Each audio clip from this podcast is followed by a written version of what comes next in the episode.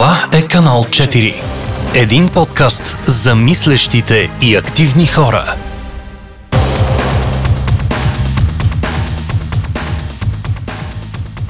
Здравейте, вие сте с канал 4, аз съм Асен. Тук сме се събрали с Чочо и моят приятел Николай, който ще е днешният гост на разговора.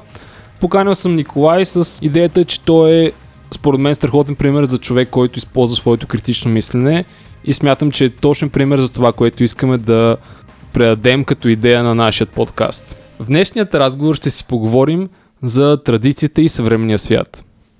Какво ви идва на ум, когато чуете традиция или традиционализъм? Ами, нека започна аз. А, според мен, тради... когато говорим за традиция, винаги използваме думата и култура.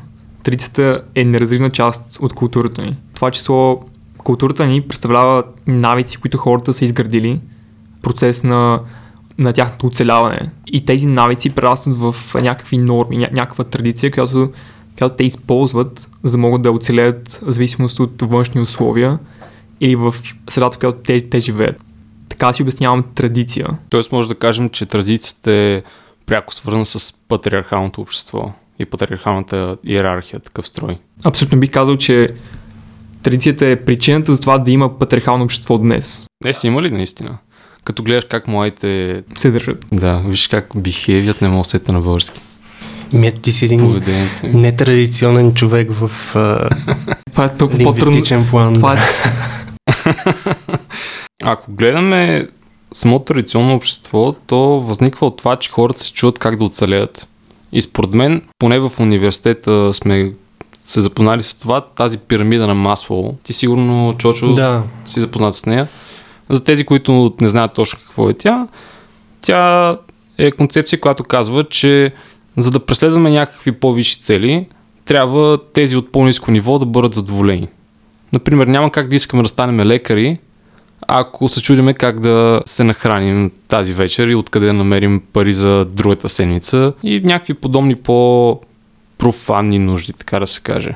първични нужди. Да, първични. Та, според мен, всъщност, като цяло, това да се опитваш да разчупиш традициите, да имаш стремеж към нещо по-ново и по-различно, нещо по- по-печелившо, според мен това е по-скоро характеристика на капитализма като цяло, тъй като ти търсиш печала, търсиш да направиш някаква иновация и всъщност може би с, с индустриалната революция традиционализма малко по малко започва да умира. Като в днешно време всъщност наблюдаваме това, че младите хора нямат, не, не уважават толкова авторитети, колкото в миналото се е случвало това. Според мен младите хора днес нямат никаква принадлежност и това според мен е нещо изцяло позитивно. Това, че нямаш принадлежност, означава, че сам можеш да дефинираш собствената си съдба. Мисъл, а, това, това ще рече, че сам а, можеш да вземеш действия а, и да решиш да направиш нещо и то да се получи. Именно това, че нямаш никаква принадлежност към каквито и да било традиционни, културни ценности, ти позволява, ти дава една свобода, която ти можеш да хванеш собствените две ръце и да направиш нещо, което ти наистина искаш. да, абсолютно съм съгласен с това, между другото. То това си е века на индивидуалиста, т.е. всеки си се развива максимално самостоятелно. Сега това оказваме с оговорката, че нали, човек е социално същество и не може всяко нещо, което прави, зависи от други хора, но в самата си същност е индивидуалист и се старае да е максимално а, такъв, а, като единична бройка да се развива. А, в тази връзка аз си мисля, че традиционализма е нещо абсолютно деструктивно и доста назадничево. Не знам, така слушайки ви вас, нали, ти каза за традиционализма и културата. Сега аз не съм много сигурен каква е връзката между традиционализма и културата, защото култура има над 700 дефиниции. Съжалявам, аз просто съм учил културология и съм се занимавал с това нещо. Но да, традиционализма по-скоро е свързан с ам, етнографското, етнология като наука. А, и за това, ето, примерно, днеска, идвайки тук, бях свидетел на уникално яка гледка.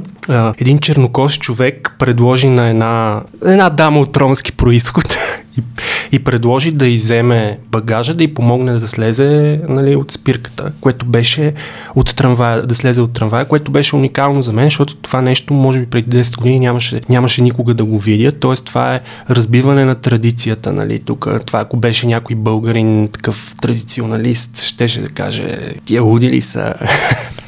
и да ми да удара по Чакай бюрото малко, значи той е предложил брак ли? Това ли, това ли каза? Не, не, да й... Какъв брак, бе, човек? Да й помогне А, с да багажа. с багажа. Аз какво Да, след... Тя му благодари и смисъл беше толкова една такава а, солидарност, без да се познават и ти го гледаш това нещо отстрани и си казваш Ега ти якото, на ме ми се живее в такова общество. Защото това м- само по себе си ето не е някаква традиционна постъпка. Нали? И затова сега като говорихте се сетих за нещо супер прясно, което ми се е случило идвайки насам. И си мисля, че е разбиване на стереотипа. И дори е странно обаче, пък от друга страна замислям, че м, 2020 година 21 век, ние обсъждаме колко готина постъпка е това. В тая връзка аз съм изцяло за глобализъм. Тоест за мен е всякакви такива традиции, традиционни тъпоти трябва да се хомогенизират с а, чуждите и да се получи едно цяло. Говорихме и вчера, предполагам, нали, за нашите слушатели, които вероятно ще слушат този запис. Вчера не е било Хелоуин, но ние в момента го записваме на 1 ноември. 100% сте имали ваши приятели в социалните мрежи, които с- бойкотират, така да се каже, празника а, и казват не на Хелоуин, нали, искаме да празнуваме българските празници, което е за мен лично някаква чутовна тъпотия. С две ръце подкрепям всяка една твоя дума, която, която каза. Може би се връща малко в началото, но искам да, да емфасайзна, да, да подчертая колко е важно това, че традицията е просто а, някакъв сноп, някакъв нещо, което съдържа навици в себе си. И хората, всеки един човек, който се роди в дадена култура, просто автоматично приема този сноп от навици и започва да ги изпълнява. Добре, обаче традиционализма не е ли вързан до някъде с консерватизма като цяло? Абсолютно да. Със сигурност традиционализма също така има и своята роля в нещо общество, тъй като когато правиш промяна, ти рискуваш. Ти рискуваш тя да бъде, тя да бъде неуспешна. Кое има общо? Консерватизма. Да, консерватизма има общо с традиционализма. Нали, като излизат, произлизат от една и съща идея. Ако не гледаме тези традиции, тези обичаи и не се водим от никакви такива guidelines, от такива рамки, Значи тук говорите с испаноговорящ, ще ви помоля. ако не се водим от такива рамки, ние рискуваме да провалим строя на нашето общество. Защото, както гледаме сега, един корона, коронавирус доста застрашава цялата ни економика. И економиката като цяло, според мен, е по-скоро консервативна наука. Тя не иска големи промени, тъй като големи промени са вързани с голям риск. И виждаш как за второто тримесечие на 2020 година се наблюдава спад на економиката с 7-8%. Много хора се чудят как да си изкарат парите, за да могат да си накупат храна. Консерватизма и традиционализма ни дават някакви работещи правила, на които може да се оповаваме, когато има някакво рисково време, несигурно, както в момента кризата с а, пандемията. Има защо? Това е естествен подбор. Знаеш пък колко бизнеси сега се развиват точно заради Кажи го на хората, които Трябва да се се чуват как да направят Еми, руска рулетка. Това е. Това е, е, е, не, не бих казал, че това е Значи като, а, примерно, де да знам, най-просташки пример ще ви дам. Да кажем, ти а, там сееш памук или каквото се прави с памук, защото не съм сигурен и почвата ти се прецаква и повече не можеш да сееш памук. Ти ревеш, защото не можеш да сееш памук. Еми, сори, ама ще почнеш да, нали, да сееш, а, примерно, картофи. Това е положението. Човек трябва да се адаптира. Не може да очаква някакви а, цял живот, примерно, да прави едно и също нещо. Нали, говори, това идва тук за зоната на комфорт. Сега света е такъв, променил се, няма какво да направим. Вариантът е да седнем а, или да легнем в а, кревата с възглавница над главата и да ревем. Значи като мислиш някакви варианти, като те вълнат от работа, почваш да търсиш друго. В смисъл, човек трябва постоянно да се адаптира и да оцелява.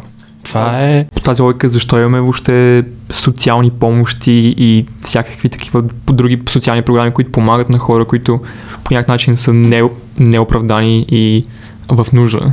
Значи едно общество по принцип като гражданско като гражданско формирование по принцип се познава неговото качество по това как се грижи за най-слабите елементи от това общество. Обаче ти като здрав прав човек, който е част от тази машина економическа на една държава или на една общност, ти си длъжен постоянно да, значи като ти се развали колата, не, не сядаш да ревеш, че е развалена, ми отиваш и си я оправяш. Даваш съответните пари, нали, това са такива фи, а, финансови щети върху теб, защото ти тия 200 лева, които ще ги дадеш за нови тези 200 лева, които ще дадеш за нови свещи на колата, нали, би ги дал за, би ги инвестирал примерно в бизнеса си, обаче това е положението. Аз съм на мнение, че човек трябва постоянно да се адаптира. Да, но точно това не е ли някаква супер а, привилегирована позиция, а, според която човек, на човек му се случва нещо и той има извънредните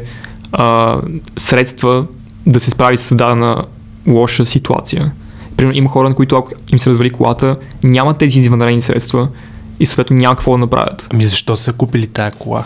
Това ми е... Това е като с... Е, има 16 деца и а, нали, става нещо и почва да се моли за помощ. Значи човек трябва да мисли две-три крачки напред. Не може така да живеем от днеска за утре и да си мислим, че някой ни е длъжен. Когато изпа... Ето, примерно, когато изпаднеш в някаква ситуация, както нали, България е далеч от примера за това нещо, но има някакви методики, чисто законови и така нататък, да, да кандидатстваш за някакви помощи и т.н. нататък. Така че има някакви, как се казва, има някакви механизми, по които държавата може да ти помогне, ако държавата е силна. Сега, ако държавата е слаба, се връщаме пак на руската рулетка, за съжаление си, в а, предсакана позиция. Тоест, това означава ли, че според теб успеха на един индивид зависи изцяло от него? Не. Въпреки това, което казах за века на индивидуалиста, не. Аз съм се пробвал като малко по- по-млад и жестоко се обърках. В смисъл, сам не можеш нищо да направиш, но пък от друга страна забелязвам, че колкото повече време минава, толкова по-независим ставаш. Но сам не може. Това е пълен абсурд. И ако може да свържем тази част от разговора ни с а, модернизма и традиционализма по някакъв начин, как бихме могли да направим това? И да кажем, риска да се чупи колата и да трябва да изкараш парите е модернизъм. Ма то Звучи само малко тъпо, но да. Да ви поправя, то не е модернизъм в момента, е постмодернизъм.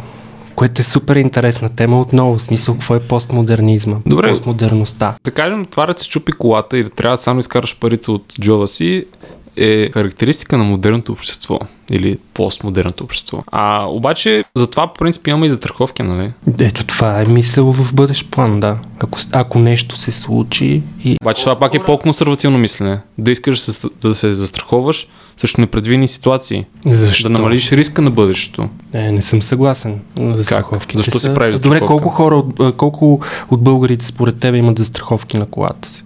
Аз би казал гражданска отговорност. Тя не е ли гражданска отговорност? То е ясно, ясно, ама тя тази гражданска отговорност е задължителна. Добре, Сега, си говорим за, да, за нещо пожелателно. Но тук вече говорим за класови проблеми. Са хората, които могат въобще да си позволят за страховки са от друга класа, нали така? Те не се припознават с хората, които са на дъното по някакъв начин, които въобще не могат да си позволят такива неща. И това е нещо, което, между другото, сме говорили преди, може би не, на, не в епизоди или нещо такова, но способността да мислиш в, за бъдещето е, е нещо, което Uh, всъщност е привилегия, ако се замислите. Имайки ресурсите, ти uh, започваш, мисля, ти не ги изразходваш веднага, когато ги получиш, ти започваш да ги, да ги трупаш. Трупайки ги, ти започваш да мислиш как би могъл да ги изразходиш по най-добрия альтернативен начин в бъдещето. Това твое действие, нали, тази твоя мисъл как да изразходиш тези ресурси в бъдещето по най-добрия начин, те карат да мислиш за, за бъдещето. Да, това е така, съм съгласен. Смисъл.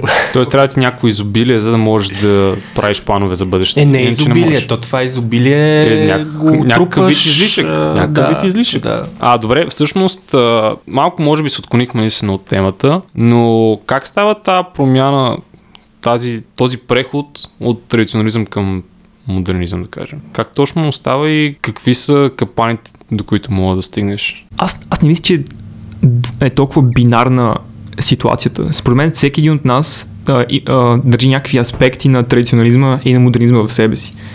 Не мисля, че има човек, който е изцяло вглобен в това да запазва а, някакви норми, норми от миналото, нали, което бихме дефинирали като някаква форма на традиционализъм, нито пък съществуват хора в другата крайност, които са изключително про- прогресивни и за тях а, не съществуват ценности от миналото. Съгласен ли с това? Да, разбира се. В смисъл, няма как да си фанате другата крайност.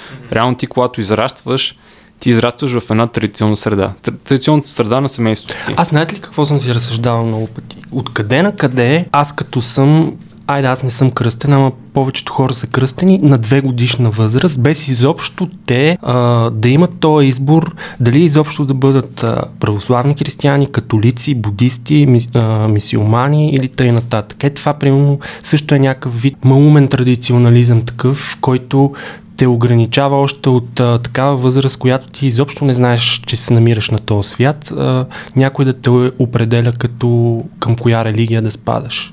Е, затова много пъти съм се разсъждавал и съм, съм си разсъждавал и съм се ядосвал много. Ами това е точно този сноп от ценности, който приемаме веднага, когато, когато се родим, за който говорихме малко по-рано. Да, в смисъл, просто това е ситуация, в която нали, живеем. Всяка една, всяка една държава, всяка, всеки, всеки един етнос има а, няк, някакви ценности, които той просто, просто е приял с времето.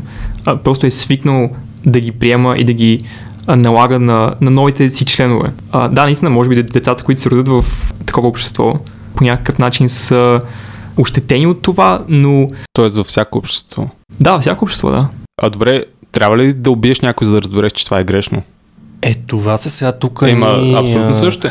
Реално всяка една религия... То това не са и морални норми, ами са такива правни норми, нали? Ти ако... Ама всъщност какво значи това? Аз мога да убия някой при самозащита. И това трябва да се обособи, нали? Какво имаш предвид? Сега ако отиде гръм на някой като той а, в Ница, нали? Поради някакви убеждения. да, но това си е престъпление смисъл под всякаква форма, религиозна, правна, морална, етична и т.н. нататък и т.н. нататък. Но, примерно, ако е при самозащита, тук говорим вече според мен за Да. индивидуални случаи, нали? Фанатизма Добре, сам по обаче себе си като е... цяло може да кажем, че убийството е грешно. Не, казвайки това, ти всъщност придаваш някаква нор- нормативна етика. Ти казваш, че убийството е грешно, т.е. според теб убийството по никакъв начин не може да бъде оправдано. Със сигурност може, но генерално искаш да го избегнеш. Окей, да. По този начин казано, да, съгласен съм. Еми, аз като кажеш като цяло, избягваш да използваш чуждицата. Да, но, но, като кажеш, но, като, ка- но като кажеш убийството Добре. морално ли е, Ми не, със сигурност не е. Винаги има по-добър начин. не, не би казал. Има, има ситуации, в които наистина е, убийството е единственият, единственият изход от, от някаква ситуация. Санкция, да. Да, идеята е, че за да стигнеш до убийство, може би някой друг е прибягнал до това да се опита да убие, да кажем. Примерно. А, Със сигурност винаги едната страна ще, ще, ще прекрачи границата. Значи убийството е оправдано обстоятелство единствено ако си поставен в някакви екстремни ситуации, които предполагат единствения изход за да се отървеш от тези ситуации жив ти, самозащита. Това е. Да, съгласен съм. По принцип и, и тези, и, и това нещо поражда много полемики и казуси. Примерно в много държави се разрешава това да имаш оръжие, нали, в други не. Това също е казус, който когато морала и правото се преплетат, има доста полемики, които се създават. Може би може да кажем, че когато сме млади, когато още сме деца и израстваме, ние биваме обучени в една традиционна структура, тъй като ние не познаваме още правната форма, правната рамка, не познаваме законите, единственото, което се водиме са нашите морални ценности, които са ни предадени от нашите родители. Съответно, по-късно ние имаме възможността да разберем какви са правните норми и да съобразяваме с тях. В тези традиционни общества, които обсъждахме по в началото, когато имаш патриархална структура, на пиедестала е по-скоро обичая вместо правната рамка. Може би прехода идва там, когато започне правото да бива по-тачено от обичаите. И всъщност за- заради това и обичаите загиват, тъй като хората вече не се, колеба, не се водят от тях, а правото има способността да бъде променено. Докато обичаите не е толкова много. Това сега ми идва на ума, че ако традиционализма бъде много вкоренен в цялото общество, в цялата социална структура, е възможно да се създадат някакви репресивни общества, където имаш някаква личност, да кажем, някаква традиция, която е много тачена от цялото общество и не се възприемат нови прогресивни идеи. Северна Корея. Например, Северна Корея, например, Съветския съюз, когато имаш...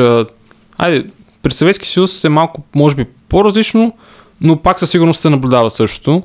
Но ако имаш някаква идеология към личността и към някакви минали събития, е възможно това да се случи. Но мислиш ли, че идеологията има много общо с традиционализма? Аз не съм сигурен, честно казано. Идеологията, е, ако говорим за Северна Корея и за Съветския съюз, е нещо насилствено приложено. Това не е традиция. Когато нещо насилствено ми е наложено. Аз, аз бих казал, че има доста общо даже. Защото и двете структури са насилствени по дефиниция. Традиционализма, ако се замислиме, мисля, нещо, което по някакъв начин налага нормативни твърдения. Ти трябва да правиш това, ти трябва да правиш онова, защото сме го правили това през, през миналия век. А, също и с идеологията. Мисля, и двете са репресивни структури и бих казал, че и двете са негативни. Добре, аз като казах идеология, имах предвид идеология към личността, а не идеология като цяло. Защото може да имаш идеология към развитието. в смисъл, Е, да, да, аз имах предвид да, Съветския да. съюз и Северна Корея конкретно, когато говорим за политическа идеология и когато тая политическа идеология е приложена на сила, докато традиционали. Ма то вижте, във всяко традиционно общество има бунтари. Дори и Христос се ражда в такова общество, в което всъщност Христос си е един бунтар, който разбива а, всички стереотипи. а, а, ако приемем, че наистина е човек, който е съществувал. И ето, Защото аз това не е мога да съм прогрес. сигурен. В смисъл, това е прогрес. И виждате, християнството, нали, то след себе си води сумати кръвопролития и т.н. нататък и т.н. нататък, обаче колко години вече, хиляди по-късно, продължава да съществува. Заради един човек, бунтар. Мгм. Всъщност това е проблема и на традиционализма, именно, че а, тези закони остават във времето, но тъй като околната ни среда се променя, а законите остават едни и същи, обществото не може да прогресира по никакъв начин. И това, което а, хора, които да кажем са религиозни, им оставят да направят е да интерпретират тези закони от миналото по, по различен начин. И това имаш такива а, различни секти, например, които просто дефинират Божието Слово, тук поставих а, кавички, а, по различен начин. Е, да, имаме и различни течения на християнството. По принцип, силно религиозните хора се характеризират с малко по-нисък интелект. Това е мое наблюдение. Не знам дали ще остане в запис.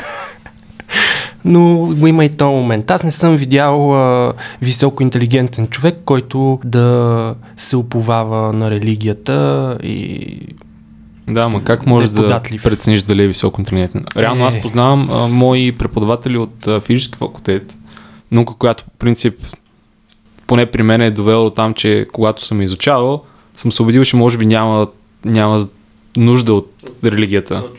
Да, обаче знам преподаватели, които това ги е накарало да вярват повече всъщност. Те намират смисъл, те намират нещо божествено в него и това ги кара, ги тласка натам. Е, той Нютон е вярвал, че когато е откривал някакви физични закони, е вярвал, че го прави в името на божествената сила. Сега тук е, тук пак Нютон обаче е бил в едни други години. Сега за интелекта на твоите преподаватели не мога да говоря без да ги познавам, но Не мисля, че религиозните хора им липсва интелект или нещо такова. Може би по-скоро критична мисъл. Мисля, че има разлика между двете. Аз съм, съм се виждал с хора, които са учили теология и според мен тези хора са изключително умни. Мисъл, от философска гледна точка теолозите имат много голям резон да, да вярват в... О, не, не, не, от философска гледна които- точка не съм съгласен. Аз съм се срещал също с теолози и съм се скарвал с тях. Теолозите сами по себе си гледат винаги едната страна на нещата и те никога не са, не са способни да подложат под съмнение нещо. Тоест, Библията или Корана или там учението, кое, към което те приспадат, винаги според него разсъждават, според него развиват някакви теории за нещата. За съжаление обаче, за мен лично, религията не може да даде отговор на толкова много въпроси, че за един модерен или постмодерен човек това е причината да се така оттегли от нея. Да, по някакъв начин ти остава въртичка. Все едно нямаш толкова голяма отговорност за нещата, които правиш, тъй като знаеш, че винаги ще има някой, който по някакъв начин ще иземе тази твоя отговорност. Аз така си го обяснявам. Добре, дали е обективно правилно в такъв случай да заключим, че като цяло модернизма, което ние имаме преди по-скоро прогресивното мислене, няма някакви толкова сериозни последствия. Изобщо трябва ли да го приемем е така с отворени обятия? Тъй като виж, може би някои ради... радикални хора намират себе си за прогресивни. И преврати, революции и така нататък, те са прогресивни за своето време. Например, Октомврийската революция, тя е прогресивна. Тя разбива една социална структура, слага друга на нейно място. Сега вече като гледам историята назад, може да кажем, че това е довело до някакви доста трагични последствия. Обаче тогава се смятало за новото, за новото време, просто за това, което трябва да бъде. Такова прогресивно мислене очевидно може да доведе някакви доста сериозни последствия след себе си, докато ако сме малко по-консервативни в мисленето си, може би да зачитаме малко повече традициите, не, не можем да, да стигнем до такива трагедии. На, нацизма може би тогава е, по своето време е бил много прогресивен и готин. Може би? Е, не, не. Тук условията и предпоставките за тия революции. Нали, едно е Октомврийската революция, друго е нацизма, трето е примерно Френската революция. Нали, всяка, всяка революция води след себе си негативи и позитиви. Така че, според мен, а аз честно казано, нацизма не го смятам за нещо революционно, честно казано. Революционно последствие вече това, което се случва, в смисъл с тия трагедии, които се разиграват след това, но не съм сигурен, Идеята че... ми е, че всяка промяна ли трябва да бъде посрещана с твърни обятия? Стига да е базирана на, на някакъв резон. Мисъл, стига да е вложен а, разум в, а, в решението. В момента сме стигнали до, до такава степен, че имаме на разположение изключително голям ресурс, а, интернет. Имаме толкова много информация пред себе си, която може да използваме по най-обективно правилния начин. И правейки това, всъщност ние може да стигнем до обективно правилни решения. И когато се колебаем между две неща, може да изберем винаги това, което би ни донесло по-голяма полза. И ако разширим това нещо на малко по-макро равнище, едно общество може да прогресира много по-бързо, стига да не е оковано по някакъв начин от някакви традиционни норми. Заключихме малко по-рано, че традиционализма не наистина е една репресивна структура. Тя просто тя забранява на определени хора да правят някакви неща. И нали, това чисто нормативно е, е, е лошо. А, примерно при, традицион, при едно строго традиционно общество а, хора с различни а, сексуални преференции, например, не биха могли да живеят въобще в него това, че нарушава правата на дадени хора, означава, че по-малка част от хората ще могат да извършат някакви позитивни неща, ще могат да живеят по такъв начин, че да а, максимизират общото благо. Колкото по-малко хора могат да максимизират общото благо, толкова по-бавно ще напредва самото общество. Именно когато приемам с отворени обятия модерното време и започнем да мислим с главите си, да бъдем съзнателни, ние всъщност ще може да избегнем тези традиционни норми и да започнем да мислим не само за себе си, но и за другите хора. И по този начин да максимизираме общото благо.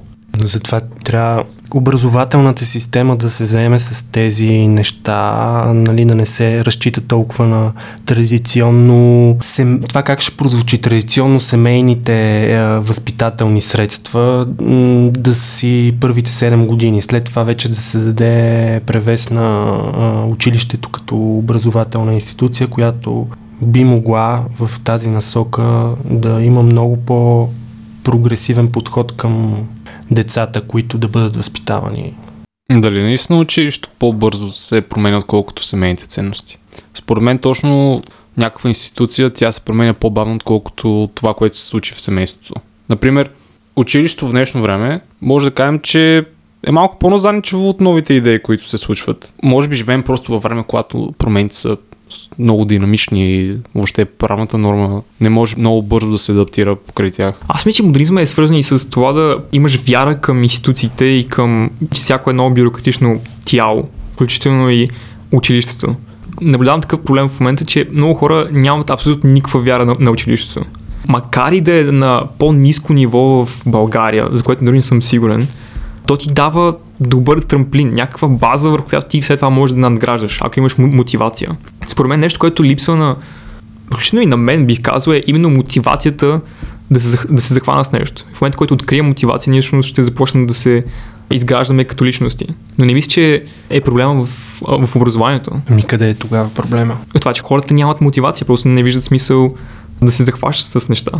Може би прекален индивидуализъм е всъщност проблема. Тъй като ако ти нямаш желание да създадеш нищо за обществото си, ти няма да, ти няма да искаш да правиш нищо. Няма да намираш тази мотивация. Да, това ми напомня малко на ако никой не, не помага на мен, аз няма да помагам на никого. И малко е така в днешно време. Ако се замислим, наистина това се случва и се наблюдава. Хората са супер егоисти. М, аз мисля, че това го Да, няма не при всички, младите. да. Като казвам хората, не всички, Няма го при млади, младите хора. По-скоро при по-възрастните има едно такова моето пространство си е мое, твоето си е твое, ако ще да паднеш и да се прибиеш, нали, мен не ме интересува. А мисли ли, че егоизма въобще е нещо негативно? Според мен, ако всеки егоист, а, той ще започне да изпълнява собствените си интереси, нали така? И тъй като интересите на някои хора съвпадат, те ще изпълняват им пред... Ама не, аз те разбрах, това е много интересно. Аз не да. разбрах. Ако мога да го префразираш. Когато аз съм егоист и ти си егоист и нашите интереси съвпадат, правиме прогрес. Нали? Това имаш. Да, и правим нещата по-качествени. Да кажем, ако всеки, всеки от нас е искал да направи подкаст, но не е можел до сега, изведнъж имаме условията да направим общ подкаст. Като пример, може да го дадем. Или един аналог, ако всеки си чистеше пред улицата, цялата улица ще да е чиста. Да, обаче има хора, които нямат възможност да ги правят тези неща. Сигурно трябва някъде да сложим солидарност. И солидарността обикновено не си сътрудничи добре с егоизма. Реално трябва да може да правим неща, които не ни облагодетелстват пряко. Mm-hmm. Според мен истината е, че традиционализма и прогресивното мислене трябва някъде да, да си сътрудничат. Не може само едното или другото. Истината е някъде по средата. Реално трябва да знаем какво, какво е миналото, да знаем какво е работило преди и на базата на това, което е работило преди, да търсим някакви решения как да го подобрим. Не може да кажем всичко старо е лошо, всичко ново е добро. Как старото да бъде променено така, че по-добре да бъде адаптирано към днешната ситуация. Има, то, по този начин става автоматично ново, различно. Тоест ти как... Да, да, да, разбирам, но като цяло, в смисъл не може да кажем просто всичко традиционно е лошо и грешно и всичко, което не е традиционно е добро. Е, абсолютно да. Ами да, всъщност ние правим сравнение между а, нещата, които са позитивни за нас. Ако, ако нещо, което е изцяло традиционно е, е по ползотворно за нас, естествено ще, ще изберем него и ще продължим да го правим. И като цяло тради- традиционализма не е, може би, чак толкова зле, но със сигурност не трябва просто сляпо да се оповаваме в него, трябва да го поставяме под някакви съмнения. Затова и всеки авторитет трябва да се поставя под съмнение. А много ми интересува какво мислите за страни като Полша и Унгария, например, които са традиционно пат- патриархални и отхвърлят всякакви такива прогресивни политики, които им се спускат от Европейския съюз, например. Унгария и Полша са същите в политически план, според мен, като, като нас, просто нашите управляващи м- нямат толкова интелект в тази насока, за да наложат такива по-крайни законови рамки, с които да ни ограничат в някакви аспекти от живота. Добре, ние доста се отклонихме от темата. Що аз мисля, е доста, доста, точно, доста по темата, да. Не ме цензурирай. Отнемаш му свободата на слово. Хм. Няма да си го Е, задай нова, нова линия по темата. Човек, за да се развива качествено, има нужда да вярва в нещо. Въпреки това, което говорихме в началото на подкаста за религиите, те до голяма степен тяхната роля е била точно да сформира някакви общности, да, да вярваш в едно нещо. Нали? Защото ти ако си мислиш, че живееш едни 60, 70, 80 години в най-добрия случай и не вярваш в нищо и като умреш, какво се случва в тебе? Има една теория, че човек ако не вярва в нищо е много по-склонен да се самоубие в един момент, защото губи, губи връзката. Тоест, ти трябва да вярваш, че ще отидеш в рая или някъде. Дори говорим и сега и за модерните хора, които не са, те са вярващи, но не са много религиозни. И си мисля, че по-скоро това е ролята как да, на, на религиите и трябва да си помислим как да ги адаптираме. Обаче, наистина, с отстъпването на религията, хората наистина изпадат в... а, Депресивни състояния. Да, в някакво лимбо такова. Смисъл, лимбо ли е точната дума? Не, не мисля, че е точната дума. Хората изпадат в състояние, в което наистина не, не могат да намерят мотивация и стимул да правят как, каквото и да е било. Когато пътувах в САЩ по тези студентските бригади, бях свидетел на това, че всъщност в Америка има общества, които са силно религиозни. Тези хора са много по-щастливи и, и, и имат желание да дават, имат желание да правят нещо за другите. Което е някакъв много положителен ефект от това, че те вярват. тук е това, че те имат ресурсите. Някакси те съчетават религиозното с, с полезното един вид. Има определени закони и ти трябва да вървиш с тях. Религиозни. Религиозни, да. Е, в смисъл... е, тук вече фанатизма идва. Еми, може би като фанатизъм. Айде в мисуманство пак го има това, че трябва да помагаш на другите. А друго, друго нещо, за което се срещаме, е, че чрез религията хората всъщност намират някаква принадлежност. Например, в Америка хората като се събират в а, там техните си а, църкви ли се всъщност там храмовете им? Да кажем, че се църкви, да. А, мисля, ти отиваш там и срещаш с всички хора от, от своя квартал. Има някакво чувство за принадлежност. Ти принадлежиш към, този, към тази малка общност и заедно може да правите някакви хубави неща. Примерно, събирате се и дарявате а, средства за някакво дете, което е болно от нещо. И правейки това, давайки някаква част от нали, своите пари за, такава обща кампания, по някакъв начин те кара да, да се чувстваш добре. И това е нещо, което идва с религията. Но в момента, който религията спре да бъде практикувана и другите такива пол- ползотворни неща секват по някакъв начин. А защо не може без религията? Сформиране на общности. Може би просто е прекалено Или може би е просто повод. Да, да. И, и е трудно явно да правиш а, малко по-големи общества с, и да имате общи цел, общ, обща цел и да правите а, неща просто от състрадание. Явно е просто прекалено трудно и наистина ти трябва, ти трябва нещо като религия, което да те форсира да, да участваш в такива общи дейности. Знам. сте добър мотиватор. Да. Макар че мисля, че съм гледал статистики наскоро за това, че все по-малко хора в САЩ са религиозни. Така че Със сигурност има такова течение, както осо- особено сред младите хора. Според мен и в България е така, че младите хора просто от- отхвърлят всякакви авторитети, отхвърлят всякакви стари привички на обществото. Може би това е някакво последствие от интернета като цяло и това, че сме толкова свързани, ние виждаме различните гледни точки и много по-лесно може да отсяваме и да взимаме по-информирано решение. Е, това е проблема на религията, според мен, че е архаична и не дава много отговори на модерни въпроси, свързани с модерността. мгм. И оттам идва този нихилизъм в младите хора. Защото след средновековието винаги е имало проблема църква и държава и модерност, така да го кажем. Има ли някаква причина, която, която би могла да ни каже не, това е грешно? Ако знаем, че всичко е абсурдно и, и няма смисъл. Ми, Може би ако не искаш просто да си поредната прашинка. Мисля, не искаш живота ти просто да бъде така едно примигване. Искаш да създадеш нещо. Трябва, но ти си прашинка. В смисъл, Ти си обаче имаме толкова много примери за хора, които са успели да оставят своя отпечатък в историята. И лично за мен това си е много силна мотивация да искам да създам нещо, да направя нещо, да подобра живота на хората около мен. Защото аз не искам да съм сам по себе си някаква тежест, примерно върху моите родители или пък върху моите приятели. По-скоро искам да бъда като това рамо, на което човек се обляга и казва, окей, можеш тук ми помогнеш. Аз казвам, да, бе, нямаме проблем. Е, сега ще го направим. Реално, то стремеж към усъвършенстване, към търсене на по-доброто аз, те кара да искаш да правиш някакви неща. И именно, пон- поне при мен това е основна мотивация и няк- някаква морална рамка, може би излиза по- покрай това някакъв глупав ал- алтруизъм.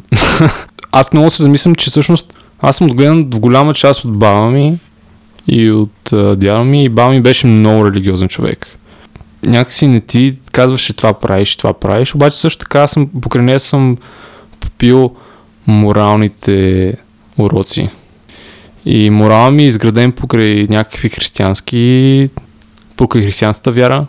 Нали, това беше първата книжка, която прочетох, там детската библия, адаптирана за деца. Пък сега се отричаш от него. Но сега се отрича, тъй като физ, физиката ме е научила, че всъщност тези неща могат да бъдат обяснени по някакъв друг начин. Как бихме могли да заключим цялата тема?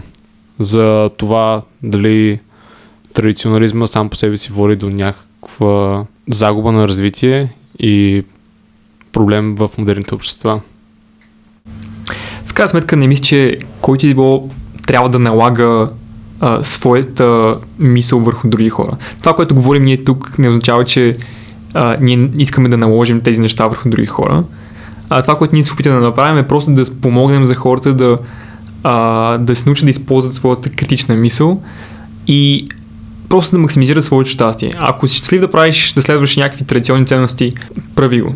Нали, повече, more power, power to you. Факт това, ако искаш да, да следваш някакви прогресивни идеи, прави го.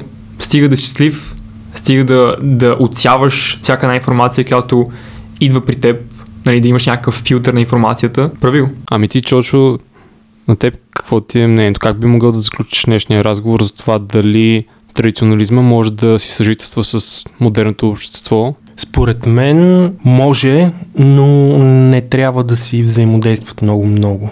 Тоест, модерното общество трябва да, да подходи с толерантност към традиционализма, но традиционализма от своя страна да не се опитва да се налага като общоприета норма. Това си мисля аз. Моето мнение е, че всъщност това, което е традиционното, ни дава просто отправна точка, за да може да знаем откъде да продължим, за да моделираме новите си идеи за това как трябва да прогресира нашето общество. И всъщност само по себе си може би не е пагубно за него, но със сигурност не трябва сляпо да се оповаваме на тези традиционни идеи и обичаи, а трябва да бъдем критични към тях и да търсим начин да ги променим към текущата ситуация която наблюдаваме към текущото време, към текущите промени. А, не може да заключим целият разговор с някакъв аналог. Мисля, това, е, това представлява просто едно модерният човек, нали, младият човек влиза в, в автобуса, но отстъпва мястото си на по-възрастния човек, който представлява всички тези традиционни норми и ценности. Всъщност автобус се движи напред, но, но модерният човек отстъпва на, на по-възрастния така си го представям като някаква аналогия нали, на цялото нещо, което изговорихме тук. Мене много ми хареса това. Аз доста бих поразсъждавал по тая тема. А, мис, това е точно за това, което говорихме. Толерантност и уважение към, а, към този вид традиционност, но каквото и да правиш, автобуса винаги си върви напред и няма как да избягаш от това нещо. Ами смятам, че това е добро заключение на нашия разговор. Надявам се нашите слушатели да бъдат малко по-критични след него и надявам се да сме вдъхновили някои хора да разсъждават тези въпроси. Ако сте съгласни с това, което чухте, или пък не съгласни, или пък просто темата ви е се сторила интересна, абонирайте се към нашия канал и ни последвайте в социалните мрежи. Също така искам да благодаря на госта ни днес Николай и това е. До следващия път. Канал 4 се реализира от Фондация 42 с подкрепата на фонд Активни граждани България по финансовия механизъм на Европейското економическо пространство.